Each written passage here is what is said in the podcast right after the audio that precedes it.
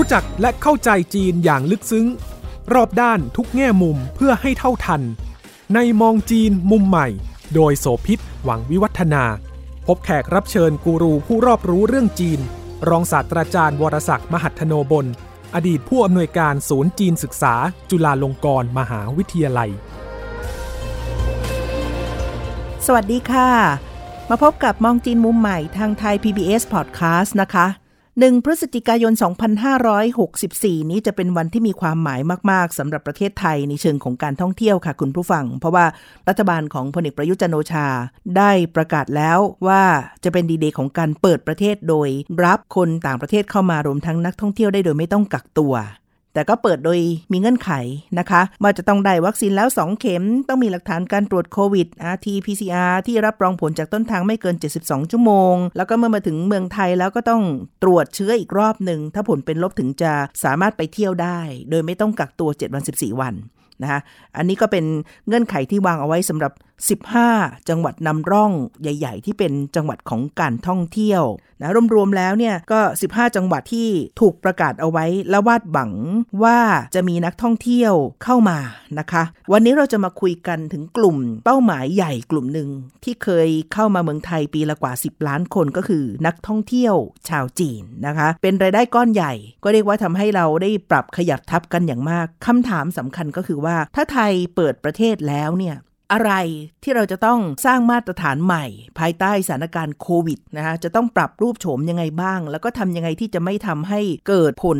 ข้างเคียงที่ไม่พึงปรารถนาถ้าเกิดว่ามีนักท่องเที่ยวจีนติดโควิดจากเมืองไทยไปเนี่ยมันไม่ปังแต่มันอาจจะพังลงมาได้ง่ายๆเรื่องนี้เราก็จะได้คุยกันนะคะสวัสดีค่ะอาจารย์วรศักดิ์คะครับสวัสดีครับที่ผ่านมาประเทศไทยเราพยายามสร้างโมเดลอย่างเช่นภูเก็ตแซนด์บ็อกซ์นะคะตั้งเป้าเอาไว้ว่าในช่วงสาม เดือนอยากจะได้นักท่องเที่ยวมาประมาณแสนคนแต่ว่าจริงๆแล้วก็ไม่เป็นไปดังว่าเพราะว่าเข้ามาในช่วงของการทดลองเนี่ยแค่ สี่หมื่น เท่านั้นเองเพียงแต่สิ่งที่ปลอบใจได้ก็คือว่ารายได้ถั่วเฉลี่ยที่คาดว่านักท่องเที่ยวจะใช้จาก สี่หมื่น เนี่ยขยับขึ้นมาเป็น หกหมื่น ก็เลยถือว่าถั่วๆกันได้บ้างแต่ว่าการประกาศหนึ่งพฤศจิกายนเนี่ยค่ะเป็นทั้งข่าวดีและข่าวร้ายในเวลาเดียวกันอาจารย์ประเมินว่าสำหรับกลุ่มของนักท่องเที่ยวจีนที่เป็นกลุ่มเป้าหมายถ้าเข้ามาแล้วเนี่ยทำยังไงบ้างสำหรับคนไทยแล้วก็ในกลุ่มภาคธุรกิจบริการที่เราจะต้องตั้งรับมือการที่รัฐบาลประกาศเปิดเนี่ยคิดว่าเป็นการตัดสินใจในแบบที่ว่าถ้าปล่อยให้มันเป็นอย่างนี้ต่อไปเนี่ยผลกระทบทางเศรษฐกิจก็จะยิ่งหนักหน่วงประเด็นก็คือว่าถ้าหากเปิดแล้วเนี่ยจะทำอย่างไรนะครับการที่รัฐบาลทดลองกรณีภูเก็ตแซนด์บ็อกซ์ผมคิดว่าโดยภาพรวมนะครับก็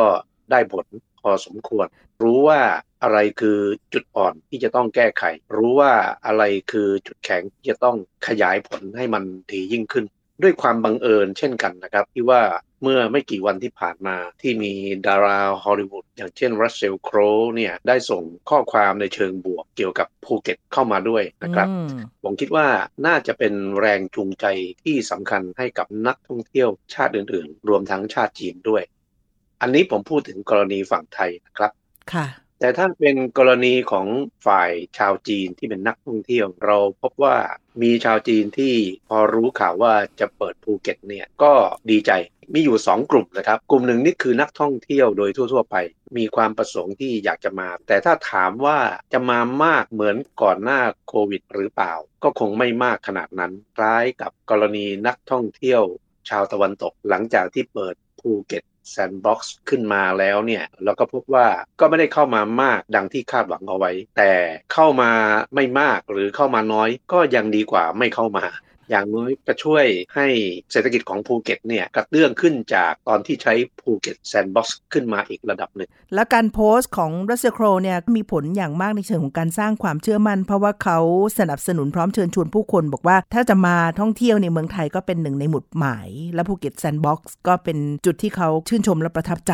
นะคะโมเดลแบบนี้มันจะมาปรับใช้หรือการจะเรียนรู้บทเรียนจากกรณีของภูเก็ตแซนด์บ็อกซ์เพื่อเอามาใช้กับอีกสิบห้าจังหวัดนำร่องและพื้นที่ที่จะเปิดรองรับของหนึ่งพฤศจิกายนเนี่ยได้มากแค่ไหนในความเห็นอาจารย์คะหลังจากที่เปิดแล้วมีตัวหนุนช่วยคือกรณีของรัสเซลโครว์เนี่ยแน่นอนอ่ะต้องมีผลต่อแรงจูงใจกับนักท่องเที่ยวจีน แต่มีอีกกลุ่มหนึ่งที่เป็นชาวจีนเหมือนกันคนกลุ่มนี้หายไปจากภูเก็ตช่วงตั้งแต่ที่มีโควิดก็คือกลุ่มนักลงทุนพ่อค้านักธุรกิจนะครับผมได้ลงไปสำรวจที่ภูเก็ตเมื่อปีที่แล้วเนี่ยปรากฏว่ายังมี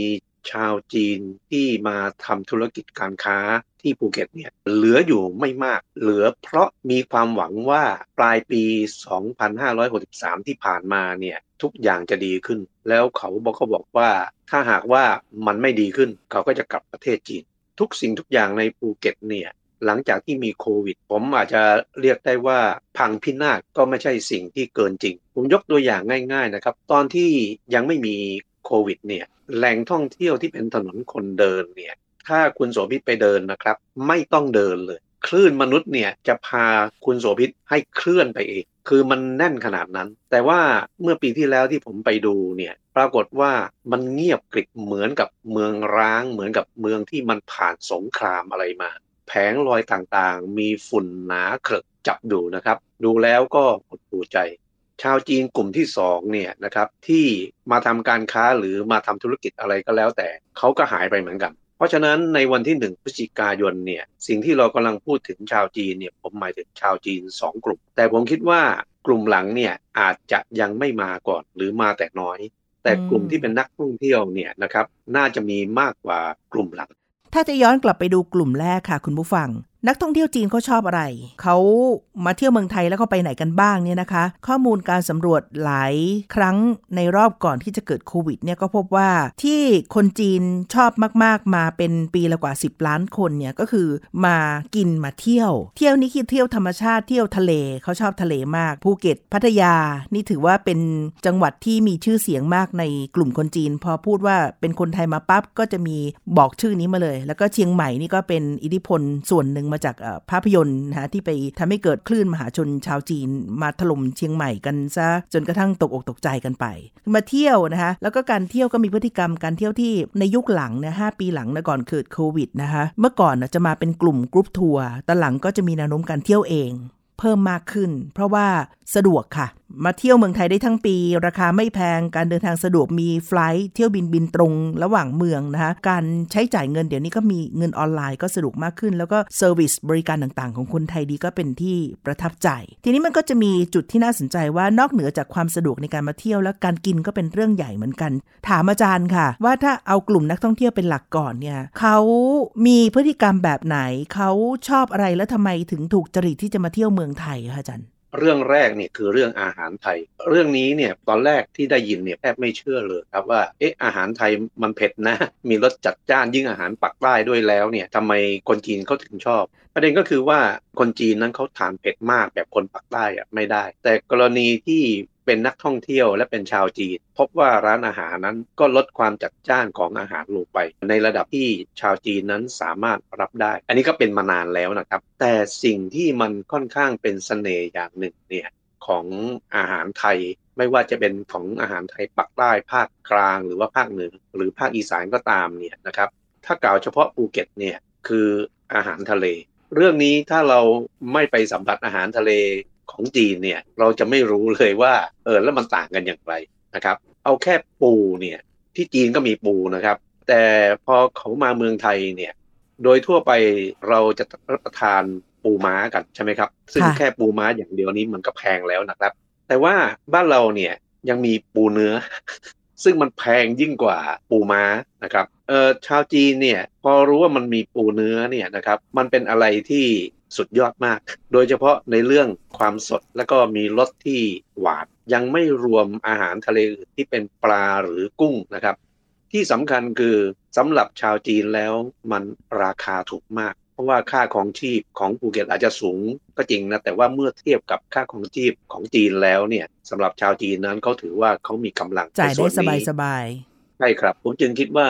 ในกรณีอาหารเนี่ยนะครับอาหารไทยเนี่ยผมก็อยากจะบอกว่าชาวจีนนั้นถึงแม้จะรู้จักอาหารไทยและพอใจในอาหารไทยนะครับแต่ก็ยังมีอาหารหรือของรับประทานอื่นๆของไทยที่ชาวจีนยังไม่รู้จักผมจึงคิดว่า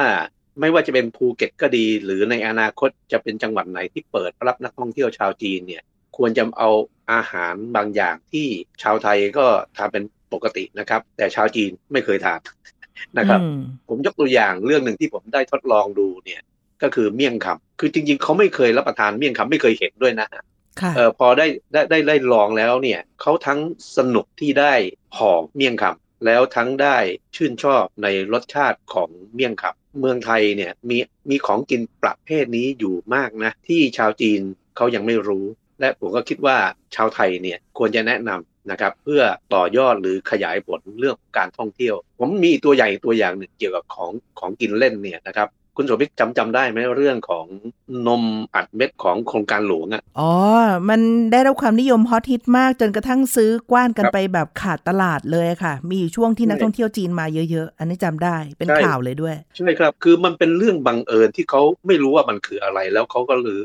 ลองซื้อมารับประทานดูแล้วปรากฏว่าชอบแล้วมันก็พูดกันปากต่อปากอันอันนี้เนี่ยที่เป็นตัวอย่างที่ชัดเจนนะฮะว่ามีมีของกินของไทยเนี่ยที่ชาวจีนยังไม่รู้จักแล้วผมก็อยากให้การเปิดครั้งนี้เนี่ยต่อยอดหรือขยายผลในส่วนนี้ค่ะไปให้ไกลกว่าแค่บอกสถานที่ท่องเที่ยวสวยได้มาสนุกมาสำราญที่เมืองไทยแต่มันยังมีโอกาสทางธุรกิจที่สามารถจะต่อยอดและขยายเพิ่มเติมได้ก็คือเรื่องของอาหารการกินที่บ้านเราก็ไม่แพ้ชาติใดในโลกถ้าอย่างนี้เนี่ยต้องย้อนกลับไป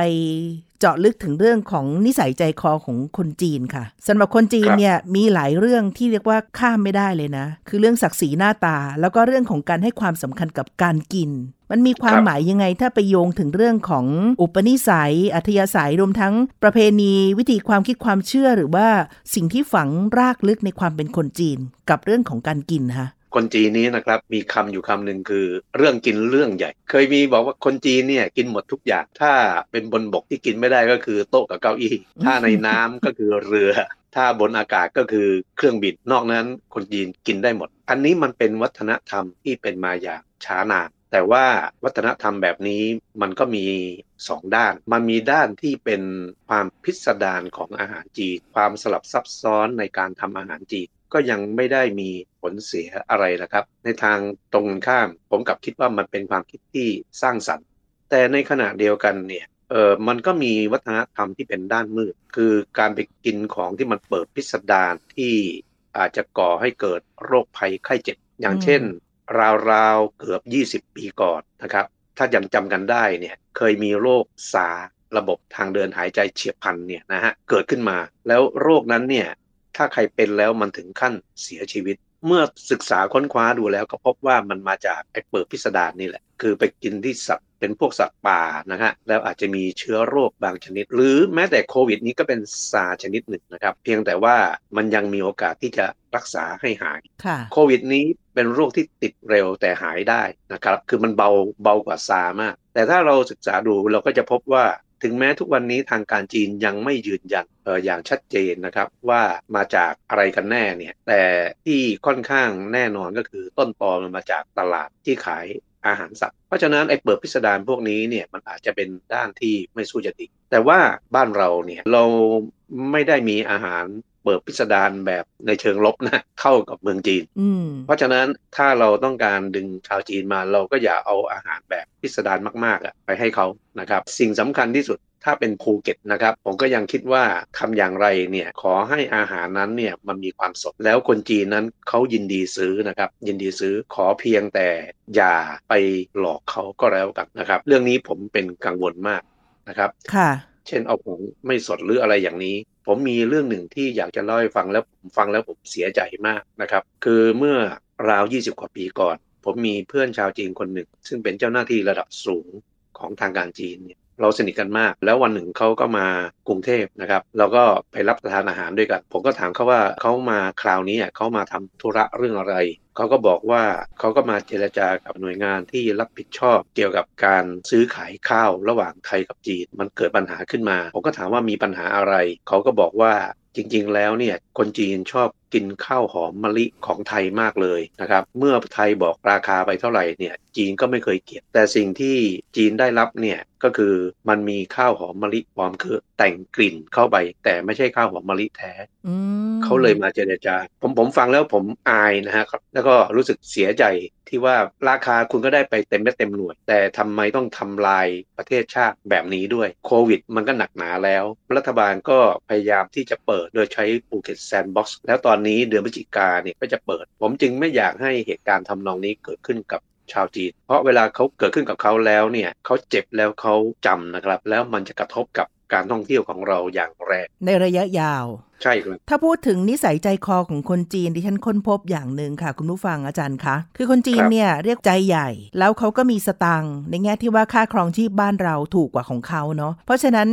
ถ้าอาหารดีอาหารมีคุณภาพแล้วก็ได้ของที่ซื่อสัตย์ตรงไปตรงมาแล้วเนี่ยก็พร้อมจ่ายเขาไม่ได้มาแบบต่อรองขี้เหนียวนิดๆหน่อยๆจะต้องแบบว่าลงในรายละเอียดเคยเจอก็คือว่าตอนช่วงที่ไปอยู่ที่เมืองจีนเนี่ยตัวอย่างคือกรณีทุเรียนไทยซึ่งฮอตฮิตแล้วก็ได้รับความนิยมมากหรือมังคุดเนี่ยราคาพอมันขยับไปอยู่ที่จีนมันแพงกว่าบ้านเราในยุคนู้นน่ะมันประมาณสักเท่าสองเท่าอะค่ะคนจีนพร้อมจ่ายเลยนะคะซื้ออย่างกับผลไม้ราคาแบบกิโลละไม่กี่สิบบาทบ้านเราค่ะหนึ่งเขามั่นใจเขาเชื่อใจว่าของที่พอพะยี่ห้อว่ามาจากประเทศไทยแล้วเนี่ยของดีแล้วก็อร่อยเพราะฉะนั้นแพงเขาก็ยอมจ่าย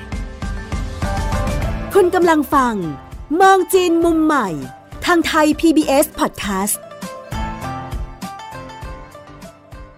คนจีนให้ความสำคัญกับมื้ออาหารเพราะเป็นส่วนหนึ่งของวิถีชีวิตของเขาก็ทำนองเดียวกันกับหลายชาติในในเอเชียตะวันออกเฉียงใต้หรือในเอเชียนะคะอาจารย์เราจะทักด้วยประโยคทักทายคือไปไหนมากินข้าวแล้วหรือยังมากินข้าวด้วยกันไหมประโยคทักทายแบบนี้มันก็บอกความหมายเชิงเชิงวัฒนธรรมเหมือนกันใช่ไหมคะส่วนคนจีนเนี่ยเรื่องการกินก็เรื่องใหญ่อย่างที่ว่าเป็นธรรมเนียมอันนึงเลยเวลาต้อนรับแขกมาบ้านกับข้าวสำรับนี่ต้องพรักพร้อมแล้วเขามักจะสั่งอาหารเป็นค่านิยมว่าต้องสั่งอาหารเกินจำนวนแขกหนึ่งอย่างแล้วอาหารบนโต๊ะต้องเหลือถ้ากินอาหารเกลี้ยงไม่เหลือหลอแบบก่อนยุคนโยบายของสีจิ้นผิงที่ต้องมาประหยัดเนี่ยนะคือถ้าอาหารไม่พอกินนี้ถือว่าเจ้าบ้านเสียหน้ามากอาจารย์ขยายความเรื่องในเชิงวัฒนธรรมแบบนี้ที่ผูกโยงกับค่านิยมเรื่องของอาหารการกินและความการให้ความสำคัญของคนจีนได้ไหมคะค่านิยมที่คุณโสภิตพูดมานั้นจีนมีมาช้านานนะครับแต่ว่าในช่วงที่จีนเป็นคอมมิวนิสต์เนี่ยคือยังไม่ได้เปิดประเทศเนี่ยเวลานั้นการอยู่การกินของคนจีนนั้นค่อนข้างจะขัดสน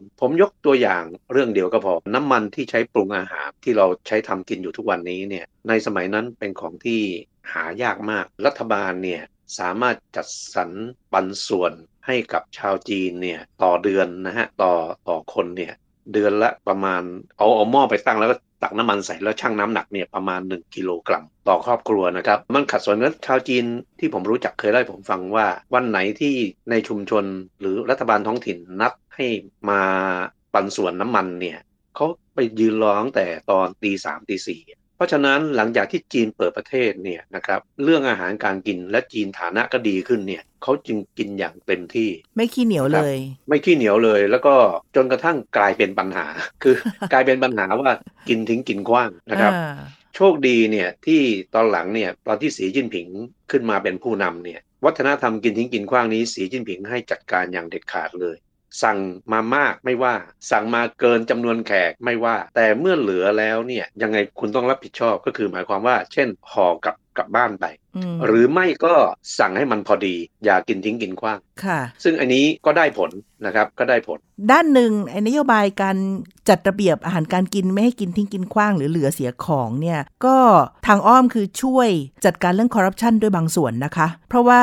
การกินเรื่องใหญ่เนี่ยมันนำไปสู่การคอร์รัปชันในแง่ที่ว่าต้องเลี้ยงโต๊ะอาหารแพงๆใหญ่โตหรูหราหรือแม้กระทั่งขนมไหว้พระจันทร์เนี่ยมันเคยถูกใช้เป็นเครื่องมือเพื่อจะยื่นซองน้ำร้อนน้ำชาเนี่ยให้กับพวกบรรดาข้าราชการทั้งหลายก็เลยเป็นส่วนหนึ่งของการใช้นโยบายเพื่อจัดระเบียบสังคมจีนในยุคที่สีจิ้นผิงเข้ามากำราบด้วยแต่ว่าพอลงมาถึงเรื่องของตัวอาหารการกินและที่โยงกับวัฒนธรรมและนิสัยของคนจีนเนี่ยตัวนี้มันเป็นคีย์สำคัญที่อาจารย์อยากจะบอกถึงผู้ประกอบการไทยและก็รัฐบาลไทยในตอนที่จะเปิดประเทศว่าจะต้องทำยังไงกับนักท่องเที่ยวจีนเพื่อให้เราเนี่ยสามารถจะสร้างความประทับใจแล้วก็ให้การท่องเที่ยวมันไปได้ในท่ามกลางสถานการณ์ของโควิดที่เรายังกำกับไม่ได้ หนึ่งร้อยเปอร์เซ็นต์ แบบนี้บ้างคะยังไงก็แล้วแต่เนี่ยรักษาคุณภาพนั้นประเด็นหนึ่งนะครับอีกประเด็นหนึ่งที่ผม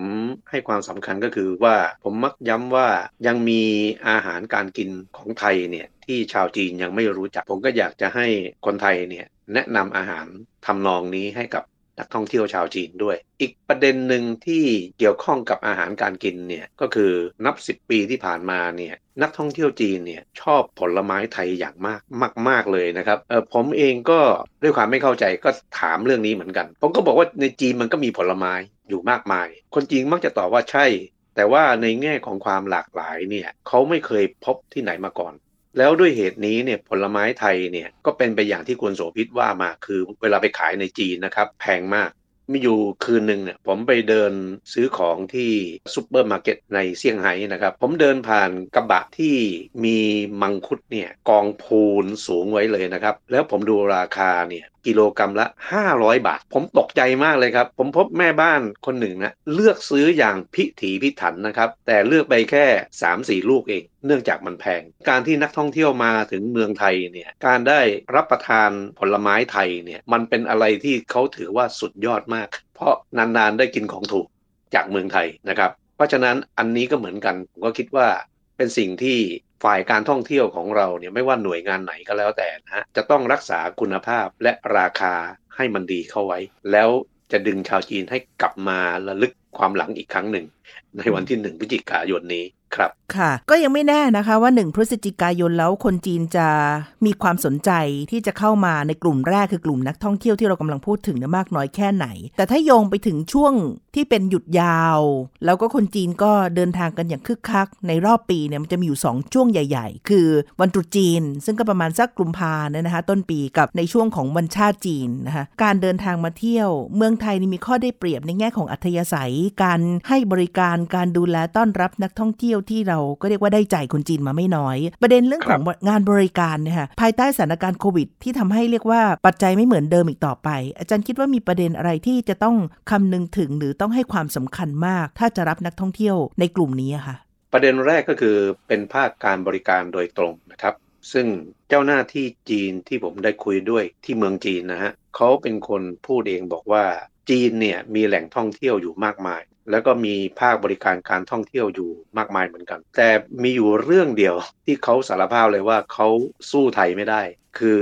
มีจิตใจที่จะบริการแขกที่มาเยือนบางทีมันเป็นเรื่องของท่าทีหรือกิริยามารยาทจริงๆไม่ใช่หมายความว่าคนจีนเขาไม่มีกิริยามารยาทนะแต่ว่ามันอาจจะดูแข็งกระด้างมันไม่อ่อนโยนเหมือนกับของไทยชาวจีนนั้นเขาค่อนข้างชื่นชมเห็นว่าคนไทยนั้นมีจิตใจที่จะบริการอันนี้เป็นประเด็นหนึ่งอีกประเด็นหนึ่งอันนี้ไม่เกี่ยวกับภาคบริการโดยตรงแต่มันเป็นโดยอ้อมนั่นคืออัธยาศัยไมตรีโดยทั่วไปของคนไทยอันนี้มันอยู่แวดล้อมนักท่องเที่ยวจีนซึ่งมีหลายสิ่งหลายอย่างที่ชาวจีนนั้นเขาชื่นชมและบอกว่าอัธยาศัยของคนไทยนั้นไม่เหมือนกับของคนจีนนับว่าเป็นปัจจัยสำคัญปัจจัยหนึ่งนะครับที่ทำให้ชาวจีนกลุ่มหนึ่งเป็นกลุ่มที่อยากจะมาอยู่เมืองไทยไม่ว่าจะด้วยการมาทำมาหากินที่เมืองไทยหรือแม้แต่แต่งงานกับคนไทยเพราะฉะนั้นในแง่อัธยาศัยเนี่ยเป็นสิ่งที่ชาวไทยซึ่งมีอยู่เป็นปกติอยู่แล้วก็พึงรักษาเอาไว้นะครับเพราะว่ามันเป็นสิ่ง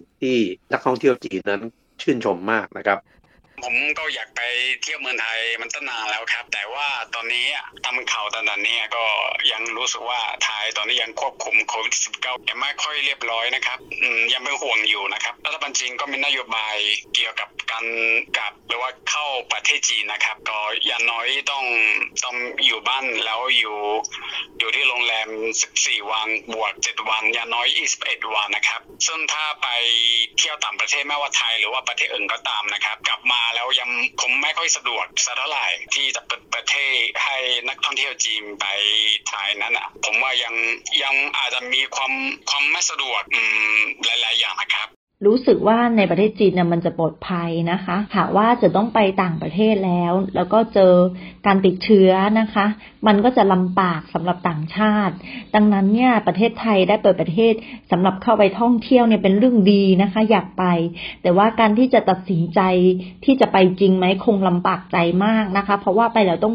เอ่อ อาจจะไม่ต้องกักตัวแต่ก็มีความเสี่ยงในการติดเชื้อ之所以说感兴趣是因为以前也去泰国玩过确实吃喝玩乐还是挺开心的但是现在最担心的就是它疫情的情况虽然它打开了国门但是呢这个安全性如果做得不够好的话那么旅游起来提心吊胆肯定也是玩不开心旅游最大的问题考虑的就是一个安全问题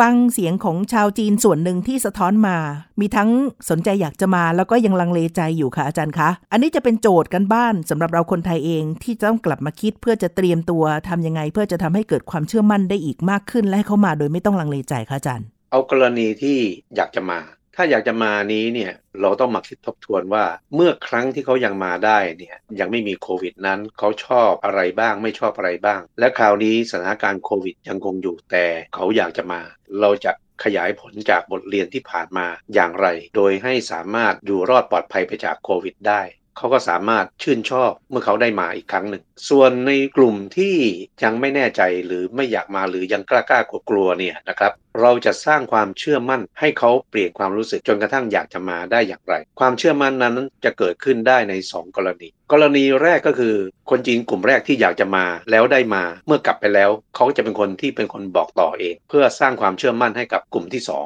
อีกกรณีหนึ่งอยู่ที่ตัวของเราซึ่งเราต้องพิสูจน์ให้กับนักท่องเที่ยวกลุ่มที่สองที่ลังเลอยู่เนี่ยได้เห็นว่ามาเมืองไทยแล้วปลอดภัยจริงๆตรงนี้จะเป็นข้อพิสูจน์ที่ดีแล้วก็จะเป็นแรงจูงใจที่ดีให้เขาได้ตัดสินใจใหม่แล้วจะได้มาเมืองไทยอีกครั้งหนึ่ง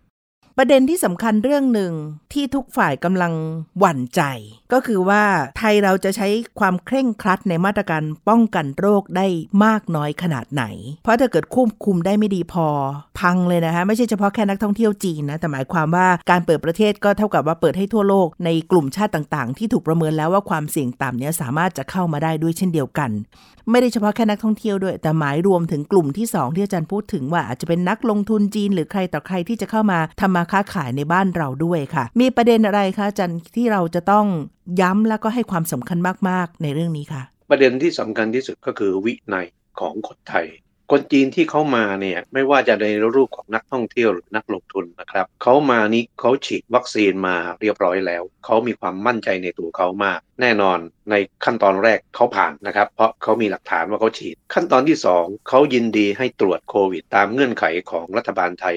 เมื่อเขาเข้ามาแล้วเนี่ยสิ่งที่ผมเป็นกังวลมากเลยก็คือทุกวันนี้เรายังเห็นข่าวว่ามีเจ้าหน้าที่ตำรวจไปจับกลุ่มชาวไทยที่มั่วสุมกันดื่มสุราเมื่อสัปดาห์ก่อนเนี่ยไปจับได้กลุ่มหนึ่งมีอยู่หลายสิบคนนะครับแล้วปรากฏว่าในหลายสิบคนนั้นมีนับสิบคนที่ติดเชื้อโควิดเราลองคิดดูว่าถ้าเกิดชาวจีนมาเที่ยวที่ภูเก็ตแล้วโดยที่ไม่รู้ว่ามีชาวไทยกลุ่มหนึ่งไปแอบดื่มสุราหรือมั่วสุมเล่นการพนันหรืออะไรก็แล้วแต่แล้วติดโควิดเนี่ยความเสี่ยงตรงนี้มันจะเกิดขึ้นกับนักท่องเที่ยวจีนเออจนเราสามารถบอกได้เลยว่าถ้าหากแม้มีนักท่องเที่ยวจีนติดโควิดแม้แต่หนึ่งคนเนี่ยผมคิดว่ามันสะเทือนทันทีเป็นเรื่องที่เราคนไทยจะต้องมีวินัยอย่างเคร่งครัดในภาวะที่เราอยู่ใน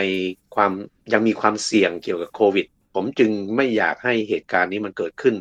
ยังมีอีกหลายด้านหลายแง่มุมที่ไม่ใช่เฉพาะแค่ว่าเปิดประเทศแล้วทุกอย่างจะสวยหรู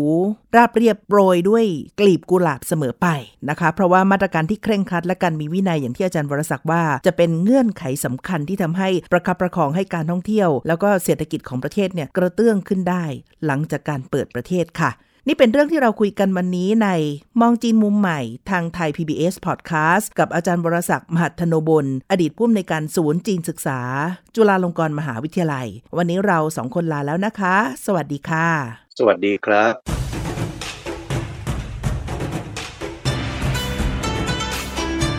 ติดตามฟังรายการมองจีนมุมใหม่ได้ทางเว็บไซต์และแอปพลิเคชันไทย พี บี เอส Podcastกดติดตามสื่อสังคมออนไลน์ทั้ง Facebook, Twitter, Instagram และ YouTube ไทย พี บี เอส Podcast